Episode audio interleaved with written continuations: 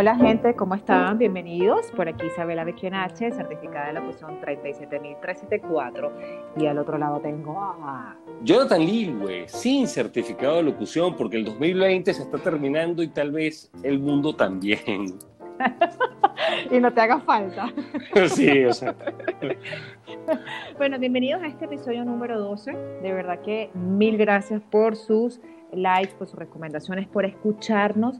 De verdad que estamos muy agradecidos, muy felices de que les gusten nuestros episodios, les gusten nuestras recomendaciones. Muchísimas gracias por seguir en nuestras redes sociales, arroba media hora suficiente en Instagram y arroba uno suficiente en Twitter. Solo necesitas 30 minutos de ocio para conectarte con nuestro podcast, porque media hora es suficiente.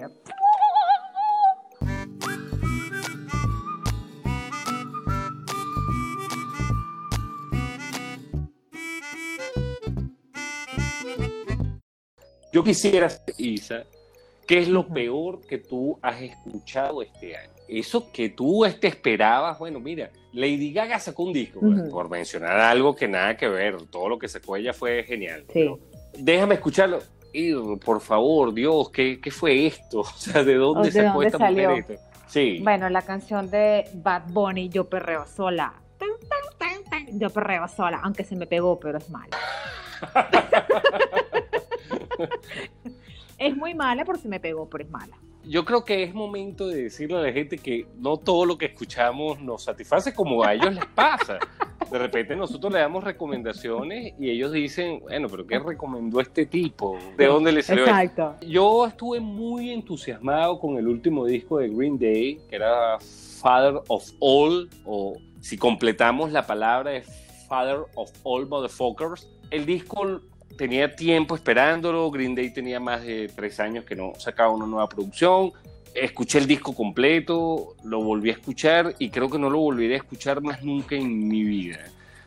Este, Malísimo. Hay algunos temas que tienen algunas cosas que se podrían rescatar, pero en general el disco es muy malo. Yo no sé si también es un tema de expectativa. De repente tú esperas mucho de Bad Bunny, yo como no espero nada. es verdad. Creo que, fue lo te, puedo, te puedo hacer una pregunta. ¿Eso puedes decir que es tu peor recepción que has tenido? en cuanto a la música de, tu grupo favorito? Si lo ves desde el punto de vista musical, todas las bandas tienen un disco terrible que te pones a llorar. Ahora, mi, creo que mi mayor decepción musical, y no es musical, mi mayor decepción de un artista de la música es Michael Jackson. Pero por otro tema, ¿no? No, por otro ah, tema, por, un tema ah, de él como persona, pero su música, y lo defiendo a capa y espada, creo que ha sido uno de los músicos más influyentes de los últimos 30 años, por no hablar desde que empezó en los Jackson Five cuando tenía como 6, 7 años. Ya que me tocas el tema del rey, si tú nacieras o fuera de esta época, ¿quién sería para ti el rey y la reina? Si yo fuera de la generación Z del 96 ahorita, bueno, yo creo que sería Lady Gaga y del rey me encantaría tal vez por no, hay nadie que a mí me cautive porque a mí me gustaría alguien más del género rock, ¿no? Ok, si me lo preguntas a mí, te comparto la idea de que Lady Gaga es la suplente de la reina, pero yo le daría como rey a Robin Williams. Robin Williams. Ya. Pero bueno, Robin Williams no, no es tan de la generación Z. Pero, él, es, más de 40 y su último tema bueno fue hace 15 años, pero... No, no tanto no tanto. Sí, cantó en el mundial, pero el tema en el mundial. sí. sí. pero sigue siendo, sigue siendo novedoso para Michael Jackson, sigue siendo en comparación con Michael Jackson. Sí, porque ahorita no hay nadie que tú puedas decir va a suplantar a No, para mí lo pusiste muy difícil porque cuando hablas de Michael Jackson hablas de más de 40 temas impresionantes. Cuando hablas del rey de los 60, hablas de Elvis Presley con más de 60 temas. Bueno, yo creo que en esta época me atrevería a decir que no hay alguien que tenga la batuta de rey. Hay un Justin Bieber que ha cautivado una generación, pero lo que hizo Michael Jackson, lo que hizo Elvis Presley, que fue cautivar a múltiples generaciones, habrá que darle la prueba del tiempo. Tienes a Justin Bieber, tienes un Sam Smith, tienes un Ed Sheeran que tiene más de 7, 8 años, pero habrá que darle la prueba del tiempo. Me gustó la pregunta, Isa, Ahora, te, la voy a poner porque estamos hablando de lo que no nos gusta. ¿Cuál es ese tema que odias a muerte? Que tú escuchas y dices, esto lo peor que yo pude escuchar en mi vida. Pero que me gustó en su momento. No, que desde que lo escuchaste el primer día dijiste, wow, ¿cómo le dieron cabida a esto en la radiofrecuencia de cualquier emisora? Te puedo decir la mía, Isa, la mía es los Orozco. Nosotros no somos como los Orozco, yo soy Pocho Toto Ramón. Para mí esa, esa es la cosa más horrible, horrenda, desagradable que yo he escuchado en mi vida. Desde el primer día que la escuché, yo dije, ¿cómo alguien hace dinero con esto? Eh, yo que nosotros no somos como los horóscopos. No, no, por favor, Isa, no me haga cortar el programa y, cerrar esto. Oye, ah. mira, de verdad que yo una canción que, que deteste, que diga, Dios mío, pero ¿cómo, dije, cómo dejaron que eso se grabara? Bueno, tú sabes que es que no, es me, no me gusta la canción, no, sino que lo que se hace cuando suena la canción es lo que no me gusta. ¿Sabes cuál es? Eh, tan oye. Tan tan canto, Vamos, negro, para Ah, la conga de Ricardo Montaner. Es que sabes lo que no soporto, que hagan que hagan las filitas uno detrás del otro, que, que, que, que, que hagan, la, que hagan el trencito. No soporto un trencito. La canción me gusta, pero como suena la canción, la gente está acostumbrada, bueno, por lo menos nosotros, de, términos locales, los venezolanos o el venezolano que está en el mundo, suena la conga y es así un trencito. No hagan el trencito. No me gusta el trencito. No lo soporto, no soporto. Sí, así estés solo en tu casa, tú buscas el trencito. yo no, yo no porque no me gusta, pero, pero mira, yo te quiero hacer una pregunta. Ajá, ¿cuál será? Si tú tocaras un instrumento, tuvieras ese don de tocar un instrumento, ¿cuál instrumento sería? la guitarra, siempre, siempre. Eh, toco algunos temas, me gusta la guitarra, ¿En pero. serio? Sí, sí, pero soy torpe. En verdad nunca tuve ah. preparación musical y no tengo habilidad, entonces eh, es una mezcla bastante complicada. Algo así como centauro con ron. No, no, no funciona. algo malo va a pasar. Es una frustración. No, para nada, saco unos buenos temas, tengo unos buenos temas, eh, no, no es que los he inventado, los he escrito. Puedo tocar algunos temas que me gustan, otros que me gustaría tocar, obviamente la habilidad ya no me acompaña y ya está. Descubrí que, bueno, sencillamente me conformo con tener una buena corneta, un buen teléfono y conectarlo a través de Bluetooth y ahí escucho mi música sin tratar de tocar. Pero sería la guitarra. Ok, está bien. Me parece bien. ¿Y tú? ¿Tú tendrías un instrumento que te...? Sí, a mí me gusta mucho la percusión. Ok. Me, gustaría tocar cualquier instrumento de percusión. No, no, no, me considero torpe, pero eso tienes que tener un don y una habilidad que no creo ¿Y lo has intentado, Isa? Sí, sí, sí, sí, sí, sí, sí, sí. Amparito, pero qué bueno. El tan, tan, tan, tan, tan. Eso es rapidito, eso, es sencillo, eso no tiene ninguna complejidad. O, o la conga. La conga de Ricardo No, la conga nunca le ah, no, no te pares. Mira, pero otra pregunta. De algunos soundtracks, ¿cuál ha sido el mejor para ti? que te represente y que te traiga muchos recuerdos de música. No, ahí sí te puedo decir, Isa, que los tengo bien identificados. Hay tres. Ok, ok. Uno es el de Forrest Gump, donde tienes temas de Sangre, Sudor y Lágrimas. Son dos CDs que vienen en el soundtrack de Forrest Gump y es espectacular. El otro, para sorpresa de muchos, va a ser Matrix. Ay, por Dios. Pero el de la 1, no otro. Yo tengo todos los soundtracks, el de la 1. Ajá. Tercero es el de la película Pelotón con Charlie Sheen y Willem Dafoe. En ese orden en ese orden. Esos son los tres soundtracks que antes de ver la última película antes de morir, como dije la semana pasada, yo pondría esos tres soundtracks. Eso me darían como seis horas más de vida, más o menos. ¿Y tú tienes alguno en particular? Sí, una de esas es la canción de Ghost. La segunda sería El guardaespaldas. La de Whitney Houston. Sí, todo ese disco a mí me encantó. Y todos los soundtracks de Academic Umbrella. la música es genial, sí, sí, genial. Toda. Además que está Freddie Mercury, está, Queen, me encanta, me encantó toda la música que sonó en esa serie. Bueno, ya saben que pueden compartir con nosotros cuáles son o los temas de película o las bandas sonoras completas. Yo, por ejemplo, de las tres películas que mencioné, son mis bandas sonoras favoritas. Mm, en tu caso, es la banda sonora de Umbrella Academy. Y el tema de Whitney Houston, I Always... Todo ese disco, todo ese disco de Whitney Houston a mí me fascinó. Y por tercera, la de... Pero el tema de Ghost o la banda sonora. No me recuerdo mucho de la banda sonora. El tema de Ghost, no, el tema de Ghost. El, tema, que representa Ghost, sí. Esa fue la película con la que tú te diste tu primer beso. No, este, te, voy a ser honesta, la primera película con que yo me di el primer beso se llamó Remo Williams. ¿En serio? ¿Y tú te sí, sí, sí. Claro, de una película de acción. Costaba tres bolívares, que bueno, al cambio era como un dólar. Ah, que la cosa fue en el cine, que la cosa fue en el cine. claro, ah, claro. Lo tuyo fue. otro nivel, lo tuyo fue otro nivel. Sí, fue, en el cine y fue Remo Williams, que era una película de acción que bueno, después descubrí que era, era basada en, una novela gráfica y, todo, pero la muchacha creo que esa primera cita no quedó muy contenta porque era una película de acción de estas del tipo duro que friega a todo el mundo. Para mí fue una experiencia buena porque vi a Remo Women y le di el beso a la muchacha. Pero yo te preguntaba la canción que te dije el beso, no la película. No, bueno, la banda sonora de Remo Williams tendría que buscarla. Sí me acuerdo de la película, no me acuerdo de la banda, pero seguramente tenía una banda sonora. Ahora, ¿tú te acuerdas de eso también? Seguramente. De la canción con la que me di mi primer beso, por supuesto, claro que me acuerdo. ¿Cuál es?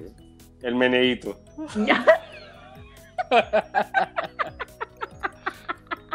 y, con y bailando, y bailando. y bailando el meneíto. ¿Tú te acuerdas la canción de Juan Luis Guerra, Como oveja del panal? Sí, sí, me acuerdo. Bueno, con esa canción. Me, parece que, que, es el mejor 440 que hubo, ¿no? Ah, de esa época. Para mí, lo mejor que representa en Berenguer era bueno, esa canción. Yo, yo espero que la gente que nos escuche haya apreciado este momento de intimidad que no sé de dónde salió, pero bueno, este momento de intimidad mutua y compartan con nosotros cuáles fueron sus primeros besos, con qué canción, con qué película, con qué serie. De repente estaban viendo los Monsters o el gato Félix cuando se dieron su primer beso, ¿por qué no? Pues? Compártanlo con nosotros, como compartimos nosotros con ustedes. Me dio eh, nervio. bueno, vamos a ver esos comentarios, ¿no? Me encantaría ver esos comentarios en Instagram, en Twitter, a ver qué, qué sale de esto. Seguimos entonces, Isa. Dale. Seguimos.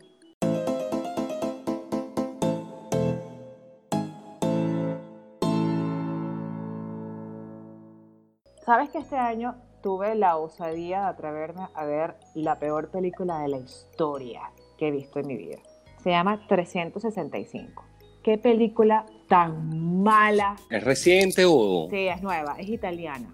Lo único bueno que tiene esa película, dentro de lo malo, es que el protagonista es hermoso. Y recuerda que yo puedo ver una película medio malosa, pero bueno, si hay algo interesante, la veo quizás por distracción o por seguir un poco la corriente. Pero es que esta película no tiene ni esencia, no tiene trama, no tiene tema, no tiene nada. O sea, ¿qué película tan mala? Es una película erótica, es una película totalmente sexual pero el tema podía haber tenido un poquito más de, atrapa en la audiencia tomando en cuenta que tiene muchísimas escenas, triple 400X, pero no hay manera, no hay manera pero, de Pero me la estás recomendando, dice, me la estás recomendando y al público masculino se la estás recomendando. no, y el público femenino también, porque el italiano es bellísimo. O sea, no hay forma de que tú conectes un cuento con el otro ni una escena con la otra. Qué película tan mala, de verdad. No, esta no tiene nada, nada, nada, nada, absolutamente nada. Mala, malísima, pésima. Para eso puedes meterte en www.whatever, whatever, lo que quieras meterse. Pero Oye, creí que, que, nos ibas a un no, tips ahí. No. Pero yo te voy a cantar tres canciones. Tú me vas a decir en un momento qué película te recuerda. Ok. Ok, la primera. La mano arriba, danza kuduro. ¿Qué te recuerda? No sé, me sonó a Ciudad de Dios, pero ni, ni, remotamente a Ciudad de Dios. La mano arriba, reggaetón. Otra. I ho. Ah, pero ese es Blancanieves, ¿no? Ah, ok. Y tres. Titanic. Sí, ese sí lo reconozco. Pero me gusta Celine Dion. Acuérdate, a mí me gustan las voces femeninas. Celine Dion es espectacular. Ok, ok. Danza Kuduro es el soundtrack de Rápidos y Furiosos. Bueno, pero que está tan pendiente de que se estrellan los carros que no le paré a la canción. no, y acuérdate que Rápidos y Furiosos está la participación de Don Omar también, y esta canción es de Don Omar.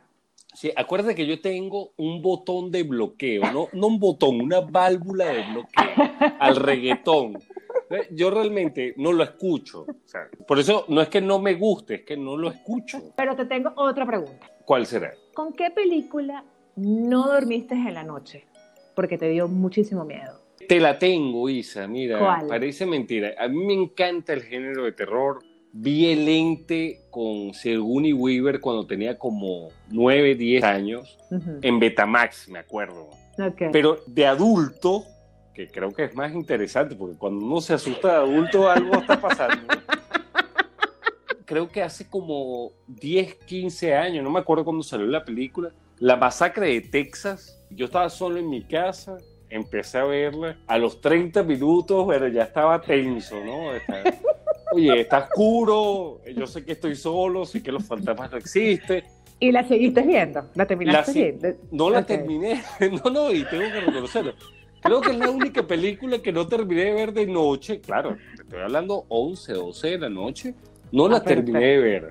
Me acosté a dormir un poco tenso, estresado, pero, pero logré dormir. Y la vi como a las nueve y media de la mañana con un cafecito. No me parece que es la película de más terror que vi. No, no. Pero no sé qué pasó en ese momento en particular, que cuando la vi... Eh, estabas aterrado, estabas aterrado. Sí, estaba aterrado. estaba aterrado. No la pude terminar de ver ese día. Ok. Yo tengo dos. Que te han aterrado enormemente. Sí. Eh, la primera que vi en mi vida de terror, que creo que no dormí por varias noches, fue El Exorcista. Ok. O sea, El Exorcista creo que a todo el mundo le dio un pánico terrible esa película. O sea, los efectos de esa película, la tipa con la cabeza dando vuelta, encarándose en la pared al revés, eh, El Exorcista. O sea, I fucking your mom.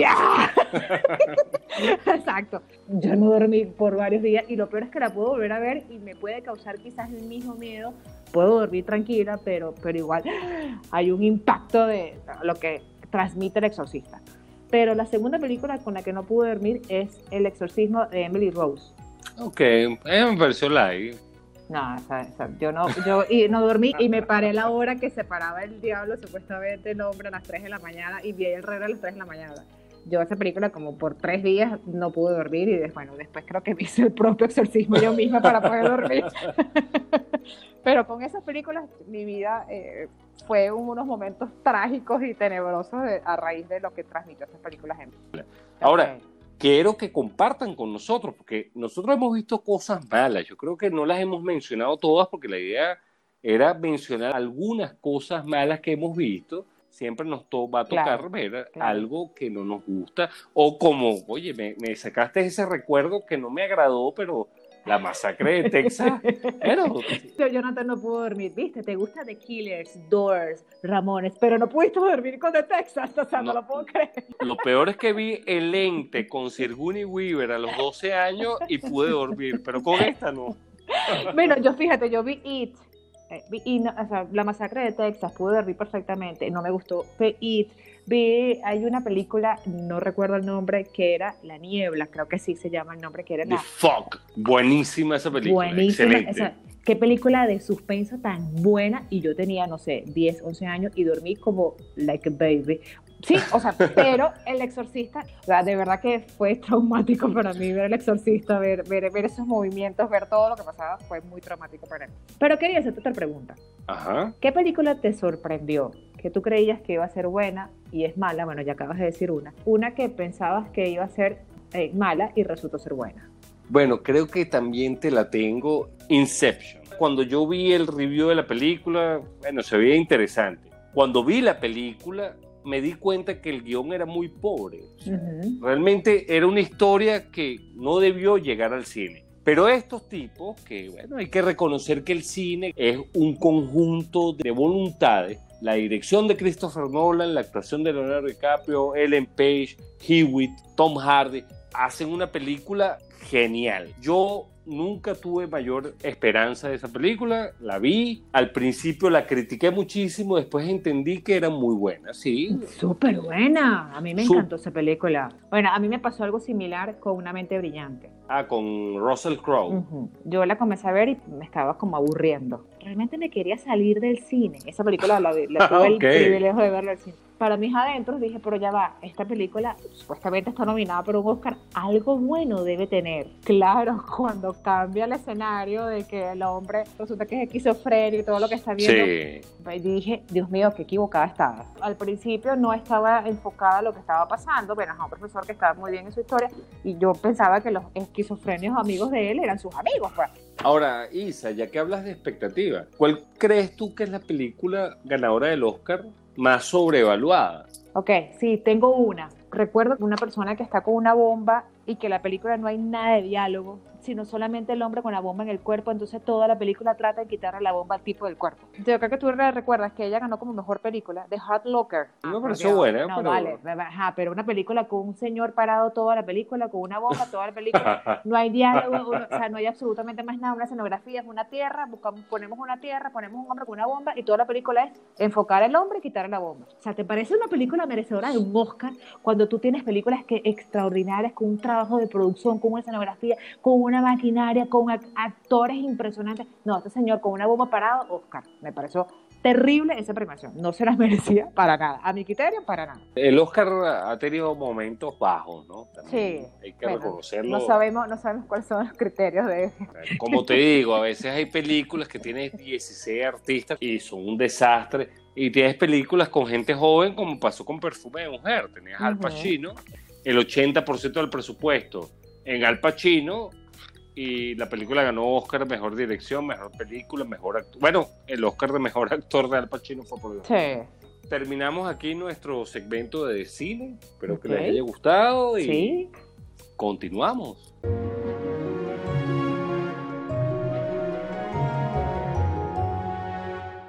Ok, mira, te quiero hacer una pregunta médica. ¿Tú conoces a alguien que sufre de diabetes? Sí, sí conozco. Y conocí también. Sabes que hoy nos acompaña la doctora Mariela Becchionach. Ella es especialista en endocrinología y metabolismo. Atiende todas las enfermedades tales como diabetes, obesidad, menopausia, ovarios poliquísticos, osteoporosis, síndrome metabólico, glándulo suprarrenal, entre otros. Despeja todas tus dudas con los mitos y realidades de temas endocrinológicos y metabólicos. Solo tienes que acceder a su página en redes sociales en Instagram, arroba DRA Mariela Bequionache, doctora Bequionache, agenda tu teleconsulta con una excelente especialista. Hoy, en media hora suficiente, nos acompaña, es mi hermana. La recomiendo no solo porque es mi hermana, sino porque tiene una vocación que nació para hacer lo que hace. Y vaya de qué manera tan especial, extraordinaria como lo hace. Solo tienes que agendar tu cita por redes sociales arroba DRA Mariela Bequionache y todos los mitos y todos tus problemas endocrinológicos y metabólicos ten la seguridad que la autora Mariela Beconache te las resuelve. También te quería decir que tengo una serie que no volvería a ver, que no recomendaría y que realmente no me gustó desde el primer capítulo. This and This. La he escuchado, pero no, tengo mucha idea de qué trata. Ni pierdas tu tiempo en saber de qué trata. O sea, no lo hagas. Me la recomendaron, la comencé a ver. Qué serie tan mala, no me gustó, el tema, sabes lo que puede venir, sabes de qué puede tratar, son unas mujeres que están presas, puedes predecir lo que va a suceder. Es que no me llamó la atención en lo absoluto y estaba calificada como una serie buenísima, es, chéverísima, vela, es un drama demasiado... O sea, no pude continuar el segundo capítulo. Es que no me llamó la atención nada. Bis and Bis, ¿esa serie es de qué? ¿De Netflix? Netflix es española. Ok. Hay series que nos venden y hay que ser honesto, hay personas que les pueden gustar y esperamos que nos comenten porque de repente es que nosotros no tuvimos la, la, capacidad de absorber la información de manera oportuna o conveniente. Pero a mí me pasó con la serie Too Old to Die Young, una serie que yo quise ver porque trabaja Miles Tyler, que es el que trabajó en Divergente, trabajó en Whiplash. Ok. Donde J.K. Simmons gana un Oscar, película excepcional, el que es un baterista en una escuela de música que quiere ser el baterista más impresionante del mundo. Un actor que ha demostrado ser un buen actor hace esta serie y yo digo, bueno, si está este pana, tengo que verlo. Claro, no, queda otra. Veo el primer capítulo de hora y media y sí, bueno, tiene buenos elementos, trato de buscarle lo positivo, cinematografía, chévere. Vamos a darle la oportunidad. Segundo capítulo, me quedo dormido. Tal vez. No lo logró. No, sí, no, lo logró. no, no, conmigo no lo logró. Lamentablemente, como les venimos diciendo, hay cosas malas que uno ve. Tal vez en el tercer capítulo es donde la serie me iba a cautivar. No lo pude soportar. En verdad, después de tres horas, si media hora es suficiente, tres horas es, más que suficiente para que me venda la historia. Ojalá alguien me diga, te estás perdiendo de la mejor serie del universo. Y bueno, me entusiasma verla el tercer episodio. Sí, yo creo que también a mí me pueden decir lo mismo con Vincent Peace, porque varias personas me han dicho que de verdad que cómo es posible que no la vi, pero es que no me gustó, o sea... Pero recuerden, hay cosas buenas que vemos, hay cosas malas que vemos. Ahorita le estamos recomendando este las que no. Dedicado a lo que nosotros creemos que no deberían ver. Si ustedes la ven y les parecen espectacular, por favor, ilústrennos, porque en mi caso no tuve la paciencia. Creo que, creo que en el tuyo fue igual, Lisa. Yo me puedo haber equivocado. A lo mejor en el sexto episodio me llama la atención, pero no. Siempre nosotros teníamos una serie infantil o una serie eh, animada que, que nos hacía eh, despertar y nos hacía estar tiempo con el, con, viendo el de que esa serie venía. ¿Qué serie para ti estás pendiente de que venía y que tú querías ver? Bueno, creo que te puedo decir, de la serie de infancia, que siempre estuve pendiente fue Get Smart o el Superagente 86, como la conocíamos nosotros. O sea, las aventuras entre caos y control eran una cosa espectacular. Lamentablemente no disfruté las películas de, de Steve Carrell cuando interpretó a Maxwell Smart. Okay. Esa serie para mí fue una cosa, pero el objetivo de ellos no era hacer la típica película de espías, eran las torpezas de él, o sea, disfrutaba el, zapato teléfono okay. y disfrutaba Rojo. el túnel del y te acuerdas del túnel del silencio que ellos se metían en una cámara donde se gritaban y no se metían. Los tipos no estaban alejados. Bueno, no es un zapato teléfono, es, es como una cachapita teléfono que tiene al lado tuyo. Esa serie, para mí, siempre esperaba un capítulo nuevo porque era la repetición de sus torpezas, pero habían otros elementos que ilustraban otro mundo, otra, otra experiencia. Sí, futurista. Serie espectacular. Futurista, A mí me encantó esa serie. No sé cuál fue la que te encantó a ti, creo que fue I Love Lucy. Había una serie particular que había la hora que le iban a pasar, era una sagrada es mi bella genio. Ah, bueno. Esa para mí era una... Ginny. Ah, porque yo quería ser un genio, formar a través de mi magia y a través de hogar. Yo creo que a mí un genio me tres deseos. Mi primer deseo, diez deseos más, y luego los dos siguientes quería diez más. o sea que creo que pediría... O sea, multiplicar. exacto. Pediría 30, 30 deseos. Pero era la serie y realmente me motivó. Recuerdo que era las 5 de Bella Genio. Era para mí sentar el televisor y esperar mi Bella Genio. Tomando en cuenta mi Bella Genio, si las fotos de tus productos en las redes sociales no atraen a tantos clientes potenciales como lo hacían en el pasado, no te preocupes. Es momento de contar con profesionales que, a muy bajo costo, te elaboran videos promocionales, informativos y publicitarios con el dinamismo que merece tu emprendimiento. Y así, llevar tus ventas al próximo nivel. Te hablamos de Kinetic Studio a quienes podrás contactar por arroba Kinetic Studio en Instagram. Y recuerda, Kinetic Studio es donde le damos movimiento a tus ideas. Bien.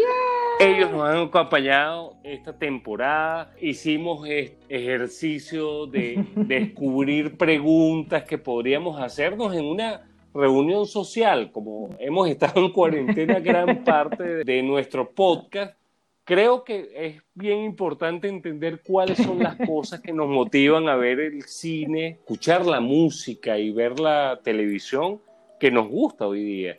Eso para mí es importante, creo que para ti también, Isa. Claro. Hoy quisimos hacer algo diferente. a través de nuestro último episodio de temporada para que sepan nuestros gustos, nuestros disgustos también y nuestras experiencias en la música, de las series y las películas. Por eso hoy fue distinto, no simplemente dijimos lo que no nos gusta, lo que no volviéramos a ver y también dijimos lo que sí nos gusta y volveríamos a ver. Compartir esta primera temporada, de verdad que muchísimas gracias por seguirnos, por escucharnos, pero sobre todo por ser consecuentes con nosotros y para los que creen que no va a haber segunda temporada, están bien equivocados. Gracias por su consecuencia, gracias por seguirnos, gracias por aportarnos cada día sus recomendaciones también, sus críticas, ese elemento humano de darnos like todos los días en nuestras redes sociales, lo valoramos como ustedes no tienen idea. Y bueno, Isa, como siempre, un placer aunque sea a la distancia, conversar contigo. Sí. Porque al final hacemos lo que hacíamos todos los días. Así es. Echar broma y, y hablar de las cosas que podíamos estar compartiendo nosotros solos, ahora lo compartimos con nuestros escuchas. Claro, ya está compartiendo los miedos. Ya saben que a Jonathan le teme a las películas de las Texas. Oye, no, no, la Texas fue. No, no, ahora la puedo ver 10 veces. Fue horrible la primera vez que la vi. Para mí es un placer volverte a escuchar, compartiendo nuestros gustos, nuestras preguntas alocadas y bueno, muchísimas gracias por todo. Los esperamos en la segunda temporada. Esperamos que hayan disfrutado durante toda esta temporada de nuestras recomendaciones y por supuesto tienen tarea. Y recuerden que media hora es suficiente. Chao. Los queremos. Te quiero. bye. bye. Chao.